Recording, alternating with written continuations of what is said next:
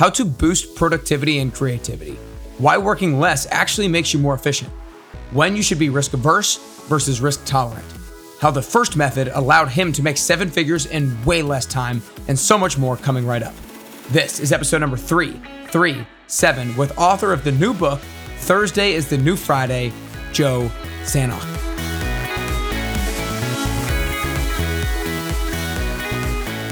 What's up, everyone, and welcome back to Nick Carrier's Best You podcast. Do you want to become more fit and more confident than ever before in just 10 short weeks? Then you should join the 10 week transformation program today. Just go to www.nickcarrier.com and we will collaborate to cast a clear vision and create a simple strategy to help you achieve your fitness goals. Prepare to show the world the most fit, most confident, and best version of you. Today, I'm super excited to bring you Joe Sanok. Joe is the author of Thursday is the New Friday a TEDx speaker, consultant, and top podcaster. With over 600 interviews, he has expertise in brain optimization, slowing down to spark innovation, and the four day work week. Before diving in, be sure you're subscribing to Nick Carrier's Best You podcast on Apple Podcast app, iTunes, Spotify, YouTube, and be sure you share this episode with a friend while you're listening.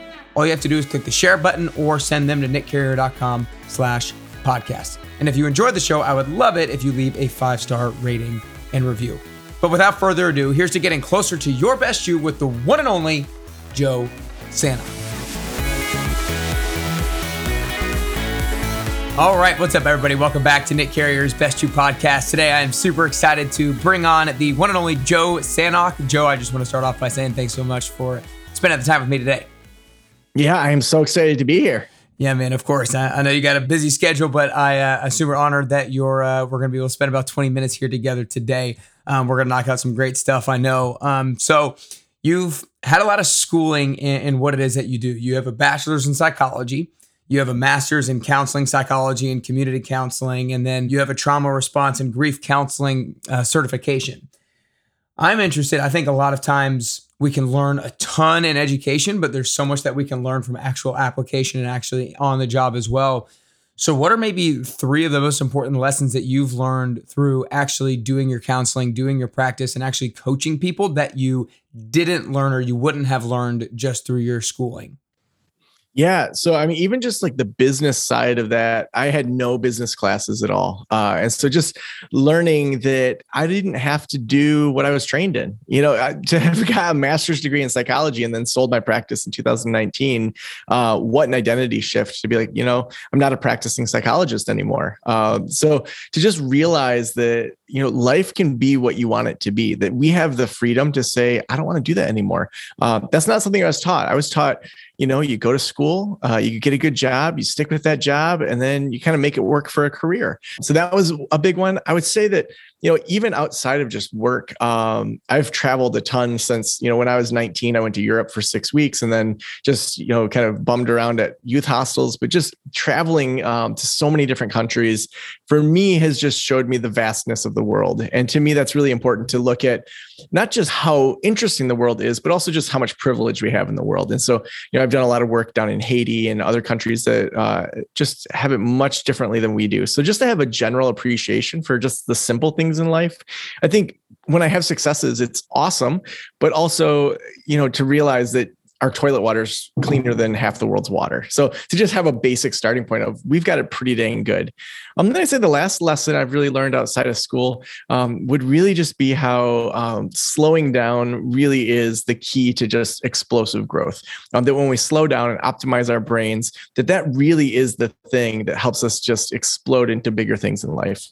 Yeah, I'm really excited to to to talk about slowing down and, and how that can lead to explosive growth. But before, you know, you talked about the first one, how you don't have to do what it is that you study, and you talked about how in 2019 when you sold your practice, it was kind of a big identity shift. Was that kind of like a was that a struggle for you when you sold your practice to kind of refigure out who it is that you wanted to be, what it is that you wanted to do, and, and that sort of thing? You know, I'm a pretty risk averse guy. Uh, I'm the primary income earner and, you know, have my girls and, you know, taking care of them. And so both of them also had heart issues. So when I left my full time job in 2015 um, to go do my private practice and to do my podcast, it was very thought out. I had this whole like when to leave your job calculator I had made and actually like made a blog post out of it and like just ran the numbers to see exactly how many clients I needed to have on a regular basis to equal the amount of money that I was making in my full time job. So I tend to be really analytical and also probably move slower than I should uh, because I can be so risk averse. And so in 2019, I had spent about a year thinking through whether or not I really wanted to keep the practice, sell the practice, just shut it down. I knew that I was I was really done with running the practice. Um, I wasn't passionate about counseling. I was down to one or two sessions a week. I had a group practice, so there were lots of other people doing that work, and I really had shifted into doing more of the consulting. And so that was predictable income that was coming in already.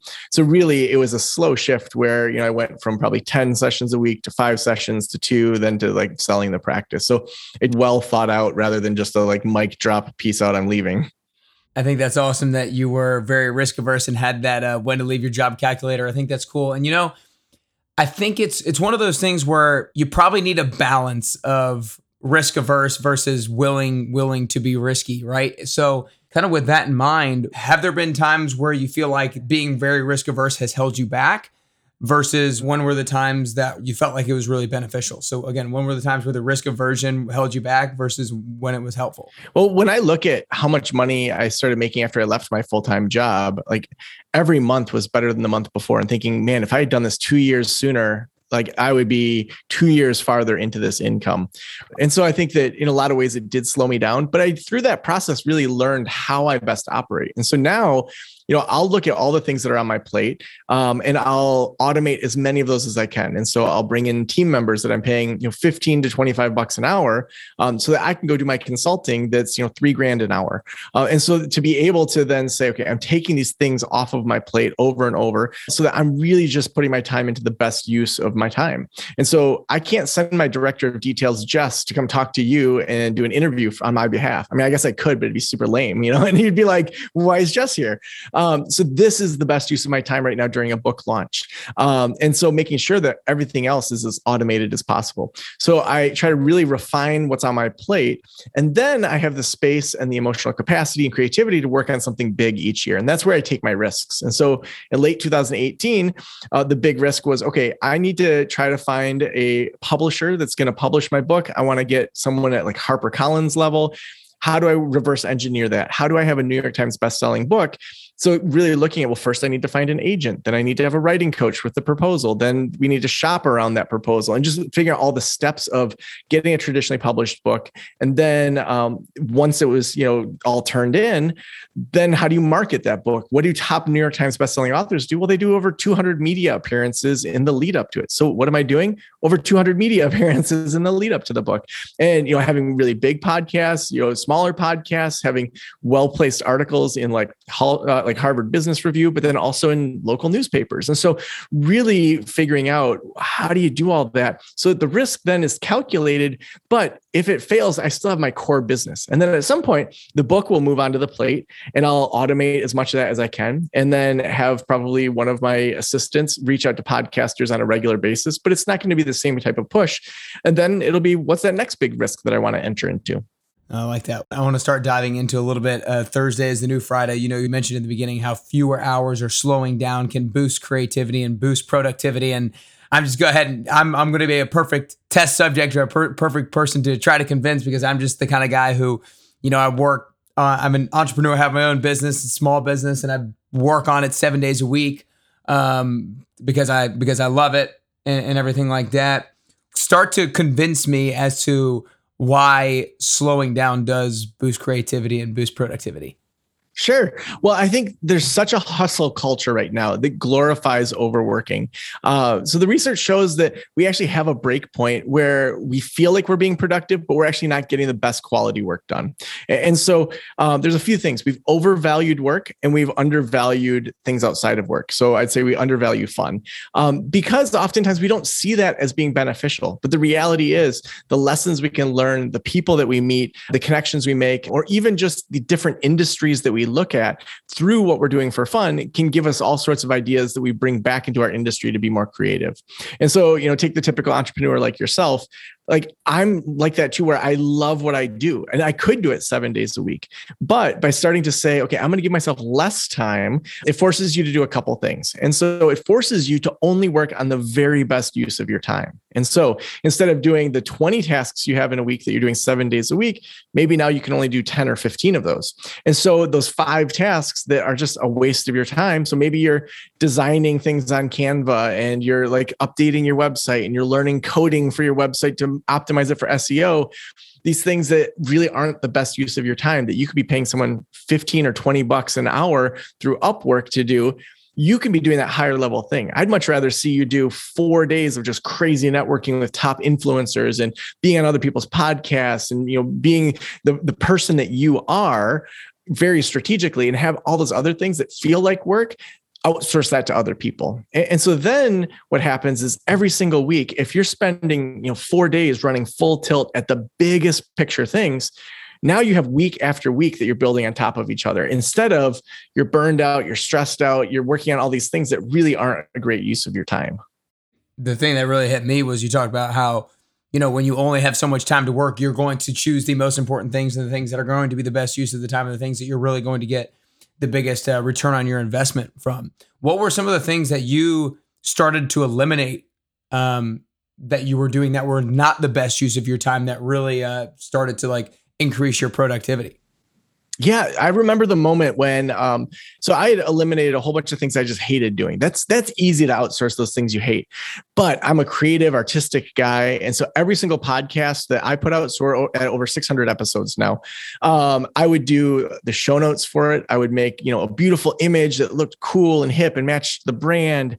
Um, and each episode would take me about three hours for me to record it, do the show notes, do this cool graphic. I felt artistically fulfilled, like do all my own stuff and it's like all me. Uh, so if you like it, it's like all for my own affirmation. Right. But I remember I hired this lady, Sam, uh, to start taking over the show notes and the images. And in that three hours, I was then able to record five episodes. And so we went from one episode a week to two episodes a week. Um, then, you know, we were recorded out much farther. So I was able to take more time off. And the amount that it actually cost me to have her do that was so minimal. And you know what? I now do art just for fun. I don't have my artistic bend go through the work that I'm doing within the business. And so that was one of those things that just unleashed so much more content that I could do. I had so much creative space because I wasn't doing this thing that I thought I enjoyed and should be doing, but actually it was better to hand that off. Tell me this though, do you think that's something that you kind of had to do for a little bit? Like in, the sense that you, you wouldn't have been able to outsource it right away for could have been financial reasons or could have been whatever but like because i always think like there's certain some certain things like that that obviously you don't want to do them in the beginning but you just kind of have to be the person do them in the beginning and then you reach a certain point where you can delegate or, or pass it on to somebody else or hire somebody. Do you feel like you had to do some of that stuff in the beginning before delegating yeah, I mean, I think there's always a phase when you're in a startup that, that you've got to kind of put in the reps. Um, I don't think you necessarily have to. Um, I think you know, from a financial standpoint, you know, time is on your side when you're bootstrapping at the beginning. You have plenty of time to do it. Why not do it and learn it? But more times than not, people like you and I will put on multiple hats, and then we get to a certain spot, and instead of taking those hats off, we just keep doing it.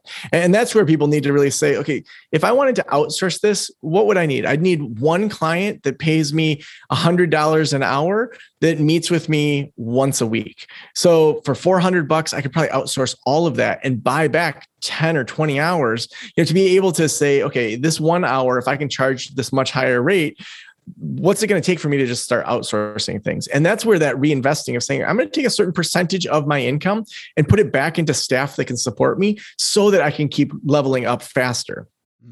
I like that. Uh, well, I, want to get down to the second last question here and a little bit part of the book. I know you have a, a, the first method for getting more done faster. Can you can you talk a little bit about kind of what that looks like?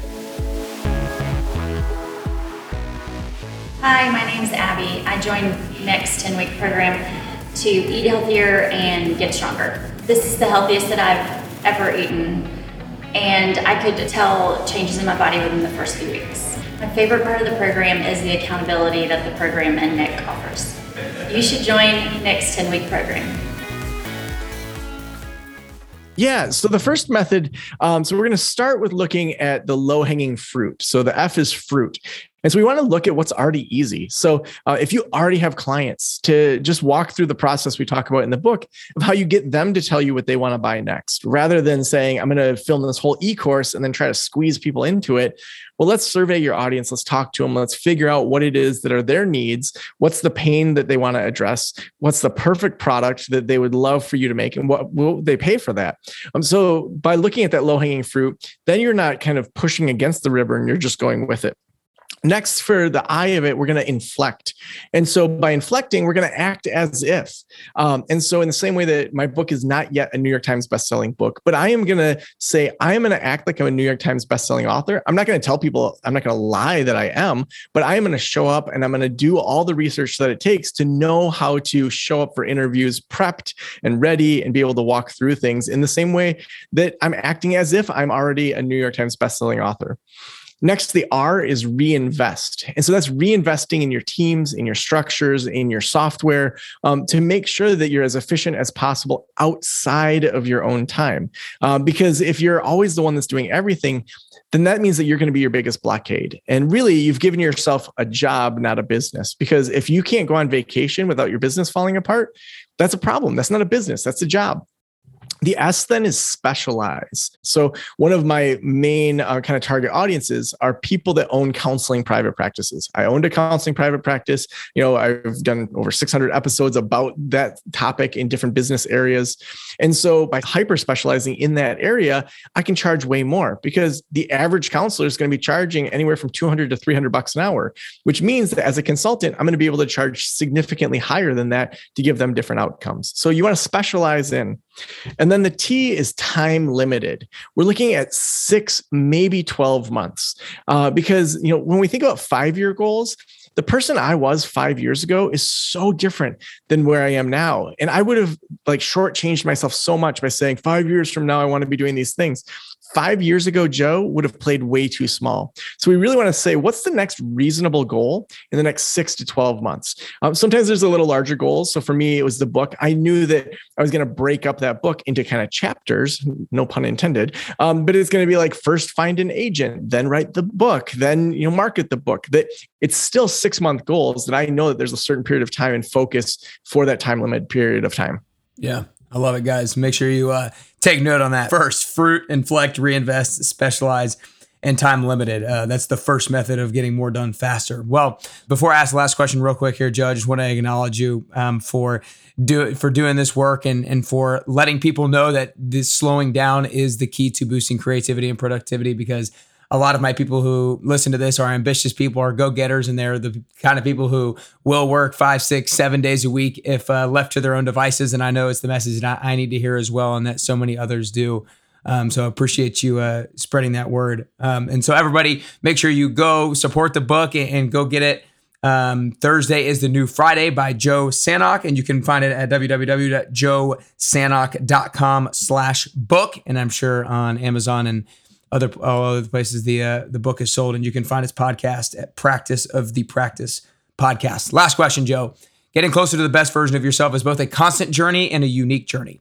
Um, I think the way that I'm going to get closer to the best version of myself is different than the way that you're going to get closer to the best version of yourself. So, for you personally, if there are three things that you can currently do or currently work on to get closer to the best version of Joe Sanok that you could possibly be, then what are those three things that you could currently do or currently work on? I would say uh, continue to work on meditation because it reminds me um, to be a human being, not a human doing, uh, to just sit there and just enjoy the presence of just being aware. Um, so that's a really big one um, that I'd say I'm working on. I would say continuing to work on uh, physical fitness. I had a really bad back surgery when I was 19 years old, had a snowboarding fall. So I'm always on the brink of, um, having a flare up. And so for me, if I can focus on my physical side, just to not just take my physical health for granted, that that would be one.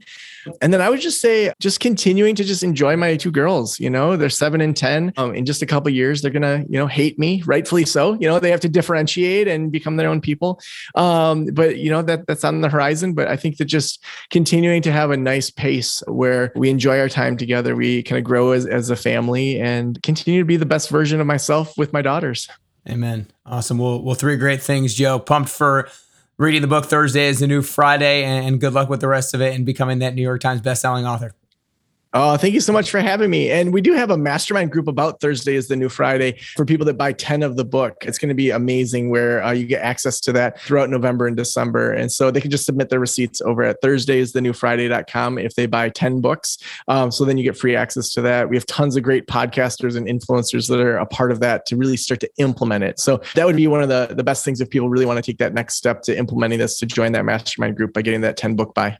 Awesome. Awesome. Thanks for sharing that. Well, I appreciate it. That's all we got today. Thanks, Joe. Awesome. Thanks, Nick. I hope you all enjoyed this awesome episode with Joe. Be sure you share the episode with a friend or family member by clicking the share button, or you can just send them to nickcarrier.com slash podcast. Also, be sure you rate it and review it on the iTunes and Apple Podcast app, and let me know what your favorite takeaway from Joe was. Go grab a copy of Thursday is the New Friday at thursdayisthenewfriday.com. I'm pumped to pick it up myself because I think this is the message that I need right now to decrease my workload, delegate more so that I can do the things that are the best use of Nick Carrier's time, like the things that are the best use of Nick Carrier's unique qualities. I talked to Joe after the recording and asked him what the first step was to working less. And he said to schedule in your calendar things that are not work. Because if free time opens up, then a lot of ambitious people like myself will just fill it in with work. I know that is 100% me. So I'm going to start to find things that I can put in my calendar that are not work to force me to prioritize those things that are only the best use of my time. I know that if I can do this better, it will help me get closer to the best version of myself. And if you join me, it will help you get closer and closer to your best you.